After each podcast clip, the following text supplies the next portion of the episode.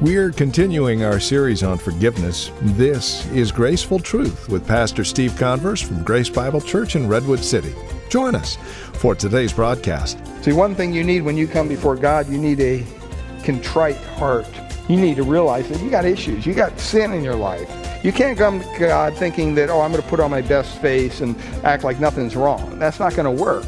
When you come to God with a contrite heart, a sorrowful heart, then you're going to experience the compassion of God. I can forgive, but I can never forget. Is that biblical? Welcome to today's broadcast of Graceful Truth with our teacher and pastor Steve Converse. We're continuing our series on forgiveness. Today, we want to focus in again on the force of forgiveness. Please join us as we have an encouraging look at God's Word, understanding what it means to forgive, and then on the backside of it, the liberty and the freedom that we have as we live a forgiving and forgiven life. Here's Pastor Steve Converse from Grace Bible Church in Redwood City now with today's broadcast of Graceful Truth. See, that's what the conviction of the Holy Spirit does. When you give up and you just give in to God, and I know for some of you it's a control issue. Some of you say, man, I just, you know, this idea of just letting go and let God, that's just kind of the other side of my brain. It doesn't work. Trust God. Trust God through that. Just say, hey, God, this is hard for me to do. You know, I don't, I don't necessarily like to be in a car unless I'm driving the car. I just don't like it. I mean, I've done it. Sometimes it's because maybe you know, get car sick or whatever. But most of the times, you know what it boils down to? It boils down to one thing control. I want to be in control of that car. I don't like it when I'm sitting over there and my foot's going through the floorboard because, you know, I'm seeing something maybe the other person's not seeing. Then they're looking at you, oh, you don't trust me as a driver, huh? You just feel weird about it. You know, I'd rather just be driving the car. Probably a lot of us are that way. But see, here, he points out that, you know what, when you come to Christ, when you come and he, he, you come to him and you realize, hey, there's nowhere else to go. In verse 27, says he'll have pity for him. And he loosed him, he released him. See, the burden you're carrying is not going to be released by good works. It's not going to be released by religion. It's not going to be released by anything else. It's the only thing that can release that is God. And you cry out to him and he will release you. Not only that, but he'll he'll forgive you. He'll says he forgave him the debt. Do you ever stop and think where compassion, this kind of compassion, comes from? I mean, he's giving us a picture of the compassion of God. He's saying, This is how God forgives you. Poor Peter, he's probably thinking, Man, why did I even ask this question at this point? You want me to forgive somebody over and over and over and over and over and over and over again? God? Yeah, that's exactly what He wants you to do. Because if you don't, what happens? It becomes an issue. It disturbs the fellowship of the body. What if they just keep doing? Well, you just keep forgiving them. In your heart, at least. And if you can't have reconciliation with that person, you better at least forgive them in your heart, or you're going to be carrying a burden that they're probably not even carrying, and they're the one that's causing the problem. It's not worth it. Compassion comes from love. Compassion comes from a love for someone else. This Lord happened to love his servant. That's why he was moved by his appeal.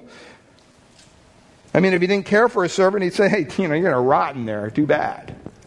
I'm selling your wife, your kids, and you're going to rot until, you know, you're just going basically going to die because you can't repay it. And see, that's the situation we're in. If you stop and think about it, there's no way that we could ever repay what we owe God.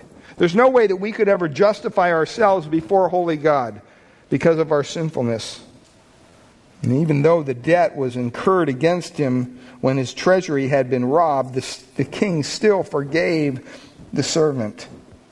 Some translations at the end of verse 27, the literal language there is the king forgave him the loan. The king is so tender hearted, he considers it a loan instead of embezzlement. He canceled the loan, he released the obligation.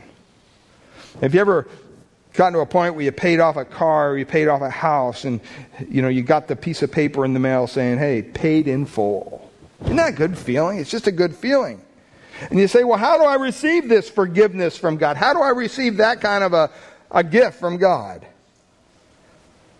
Well, you got to come with a broken heart over your sinfulness, knowing that you're never going to be able to work this sin away. You can never repay the debt.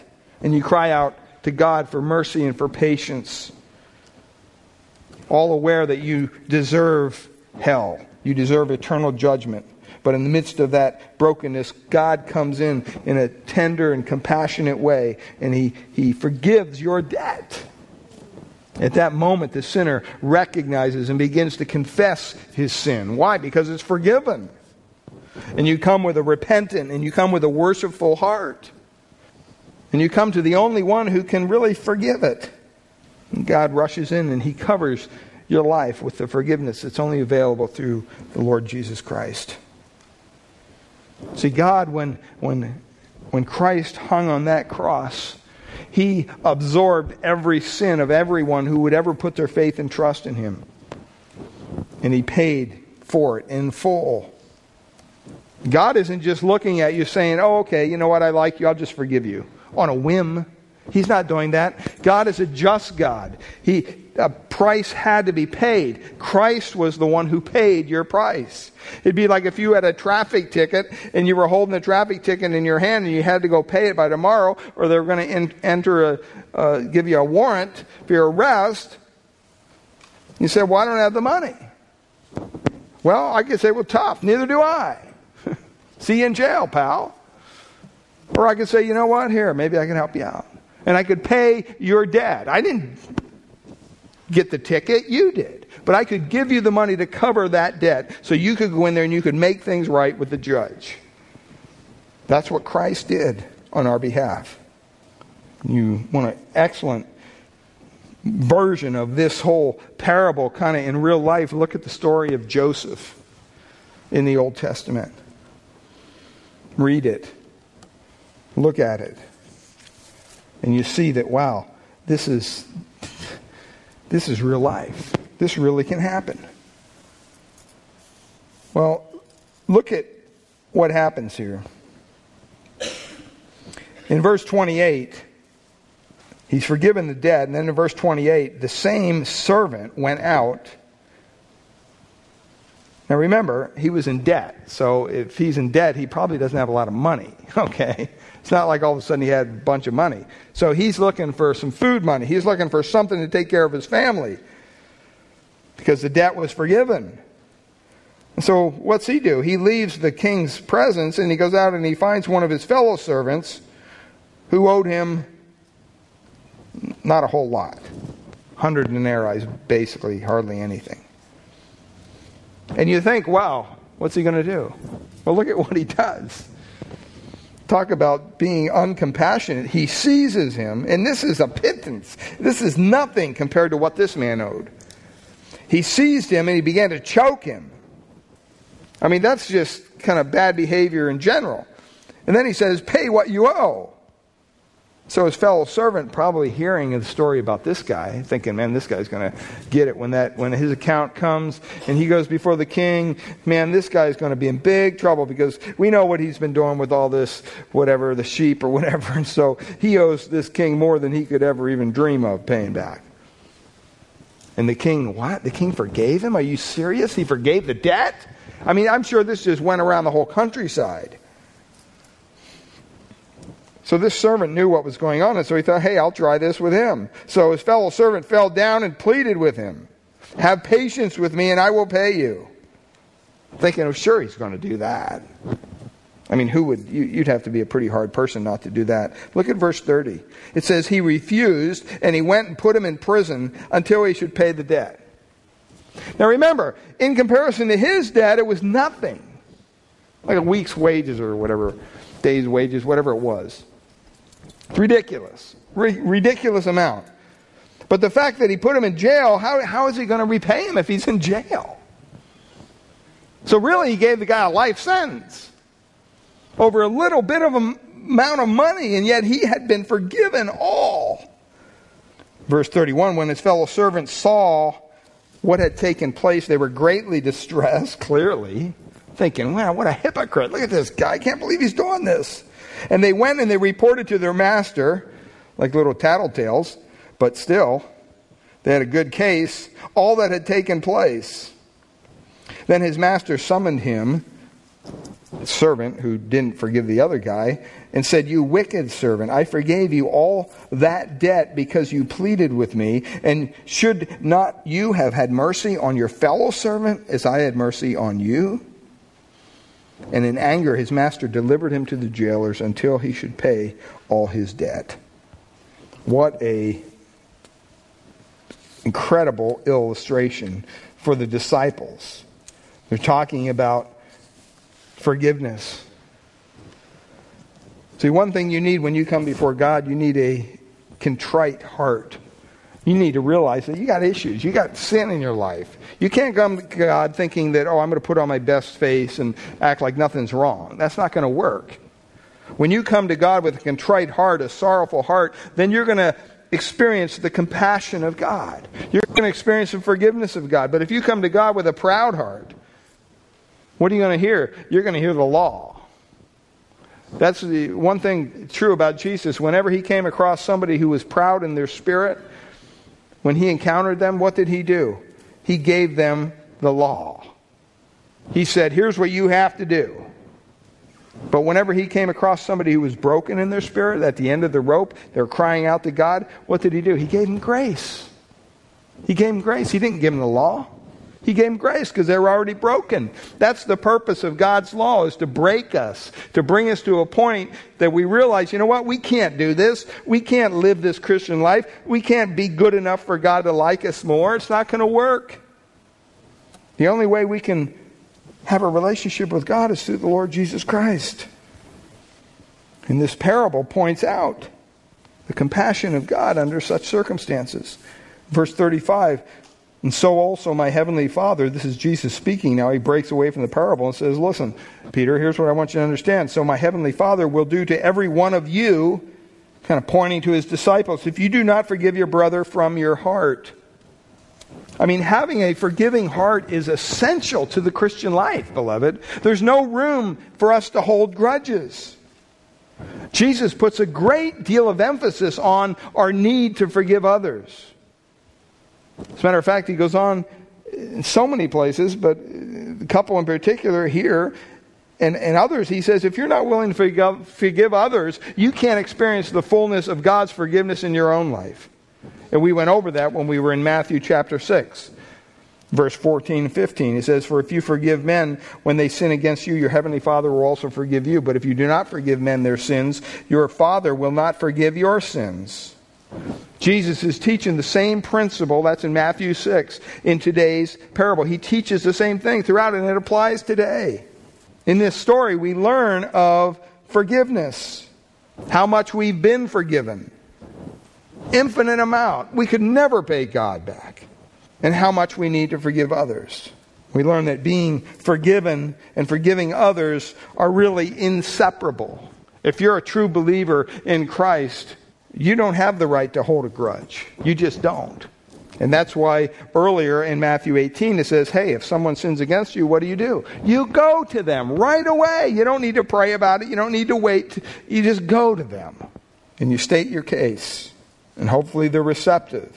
And you say, well, there's a couple different ways we think about forgiveness just to, to get real practical here as we close out. How do you forgive others as God wants you to forgive? I mean, there's give you two examples, and neither one is really right. I've heard people say, I'm going to forgive you, but I'm never going to forget. You ever hear that? I'm going to make certain that you, you remember this for the rest of your life, pal, the way you did this to me, or whatever it is. I'll never forget. I'll remind you what you've done the rest of your life. And when I bring it up, you better start acting real guilty, or I'll withdraw my forgiveness. The principle is that we're to forgive as we're forgiven. Don't miss that. And that is not how God forgives us. Can you imagine if God forgave us that way? we wouldn't have, a, wouldn't have a chance. It's not forgiveness at all. On the other end of that extreme are those who think that forgiving means basically giving everybody the right to treat him as a doormat and walk all over him and be victimized in their life for the rest of their life. That isn't the case either. You have to strike a balance. So we're supposed to forgive others. Well, what does it mean? Well, there's four practical steps on the back of your outline there. And this comes right out of this, this parable. But four practical steps. First of all, forget about keeping count. He points that out in verses 21 and 20, uh, 22. How many times? Up to seven times? And Jesus says, you know what? Don't even count about it. 70 times seven. How's that, Peter? Forget about keeping count. Don't keep a, a, a count of wrongdoings before people. Do you think God does that? I don't think God does that. The worst thing you can hear from somebody is, oh, yeah, yeah, yeah, I remember last time when I forgave you. well, wait a minute. If you forgave me, why are we bringing this back up? And we've all done that. We've all fallen into that. Don't keep a track of wrongdoings. Don't keep count. We're to get forgive others, each other, unlimited. Unlimited. You say, well, that sounds silly. Well, that's what Jesus does. That's what God does to us. We're to follow in his footsteps. If someone asks for forgiveness, regardless of how many times they've asked you in the past, we're to forgive that person. And you know what? If you want to live with any kind of sanity in your Christian life, whether they forgive, whether they ask you forgiveness or not, you might as well just forgive them in your own heart and get it off your off your back and move on. It's not worth it. It's not worth carrying the burden around. Secondly, cancel the debt. See, sometimes we forgive others, and when we do, we have the power to cancel their debt. To, in other words, completely let them off the hook. Jesus tells in this parable this guy that owned all this money, and, and the, the king canceled the debt. The Bible says when he forgives, God forgives us, he hurls our iniquities into the depths of the sea in Micah 7:19. The Bible also says about God's forgiveness, I have swept your offenses like a cloud, your sins like the morning mist. Isaiah 44:22. And it says, You have put all my sins behind your back. So he can't see them. And Isaiah 38:17 says that he buried them in the depths of the sea. One commentator said, Then he put up a no fishing sign.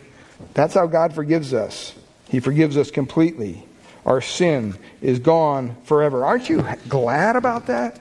Could you imagine if God was like us and we threw it back in our face every time we messed up? Some of you may have that view of God. That's not a biblical view of God. I read a story one time of an individual who kept on same sin. He's just struggling with over and over and over again. Kept on going back, going back to God. Finally, he got a kind of handle on it and was kind of reprieved of that. And, and yet the guilt was still there after all those years. And he kept on going back to God and begging his forgiveness, even though that he wasn't even sinning anymore in that area of his life. God had given him victory, but he just couldn't get rid of the guilt. Finally, one of his close friends realized that this was just a burden in his life. And he said, You know what? Let's just play this little game for a second. We'll do a little role play here. I'm going to be God, and you be you. Now, you come to me with your attitude of, you know, God, please forgive me. And so, you know, they played this out. And and the individual who was playing God, when he said, you know, God, please forgive me. Forgive you for what? Well, you know, for years, you know, I had this. No, I don't know. I don't even remember. It's covered by the blood of Christ.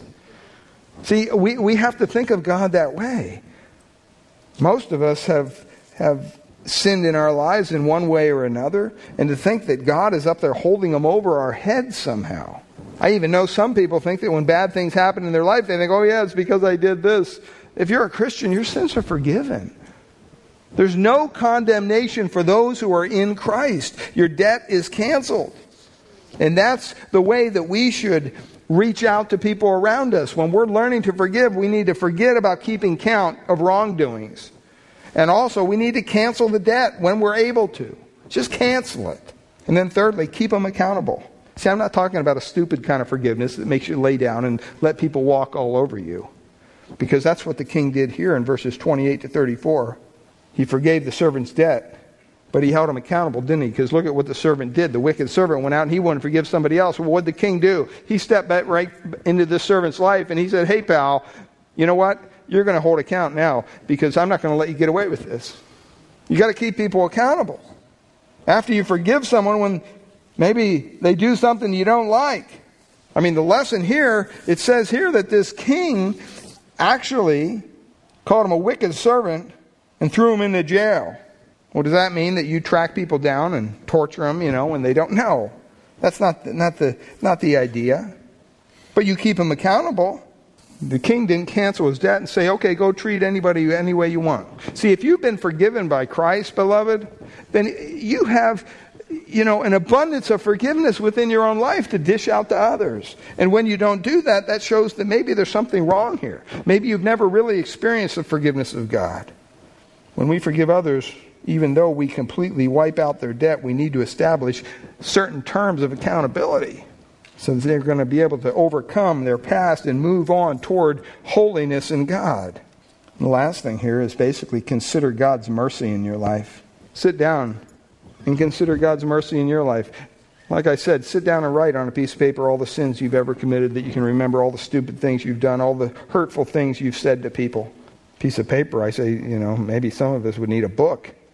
And when you stop and you think about that and you think about, wow, how does God treat me again? He treats me as one of his own. He treats me as adopted into his beloved family. Why? Because of Christ. I mean, every time I'm tempted to hold a grudge against somebody, I stop and I think, wait a minute, how did God forgive me? Did God hold a grudge against me? I've disappointed God so many times, I can't even count. And yet God fully forgave me.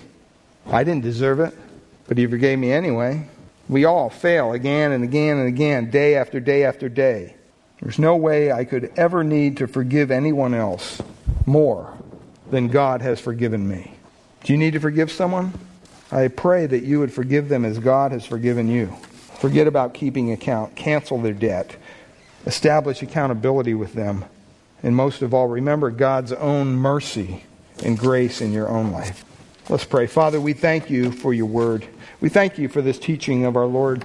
And Lord, we pray that you would uh, minister your grace to our hearts. Father, I'm sure that there's people in this building who are carrying grudges if we just stop for a second and think of maybe there's somebody I need to forgive.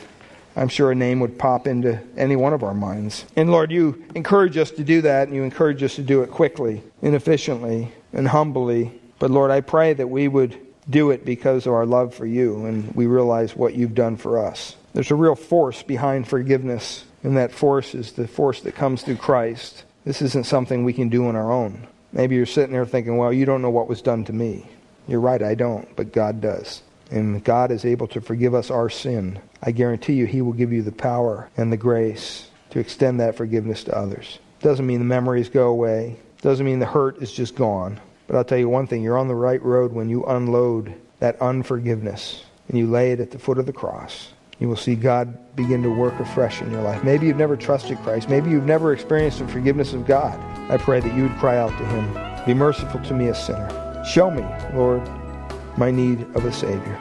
Show me your truth. Pray that you would draw me to yourself. We pray this in Jesus' precious name. Amen. Well, thank you for spending time with us here today on Graceful Truth, the ministry of Grace Bible Church here in Redwood City. It's our prayer here at Graceful Truth that God would reveal His grace to your hearts through the teaching of His Word each week and we trust you're currently involved in a Bible teaching church in your area. If not, we'd love to have you come and visit us here at Grace Bible Church in Redwood City. We meet each Sunday morning for our praise and worship service at 10 a.m. We offer nursery care and Sunday school classes for our children up to grade 5. And if you would like to encourage us here at Graceful Truth, please give us a call at Grace Bible Church here in Redwood City. Our phone number is 650 366 9923. That's 650 366 9923. We meet at 2225 Euclid Avenue here in Redwood City. Directions are on our website, gracefultruth.org, or again, simply call 650 366 9923. That's 650 366 9923. And again, we'd love to have you join us for worship. Simply call for directions or go to our website, gracefultruth.org. While you're at our website, make sure to check out the resource materials available from us here at Graceful Truth, including past programs of Graceful Truth that you can download for free. gracefultruth.org is where to go. If you're writing to us, our address is 2225 Euclid Avenue. That's 2225 Euclid Avenue. We're here in Redwood City. The zip code is 94061. And again, our phone number is 650 366 9923. That's 650 366 9923. We thank you for spending time with us today and trust we'll see you next week at this same time for another broadcast of Graceful Truth with Pastor Steve Converse.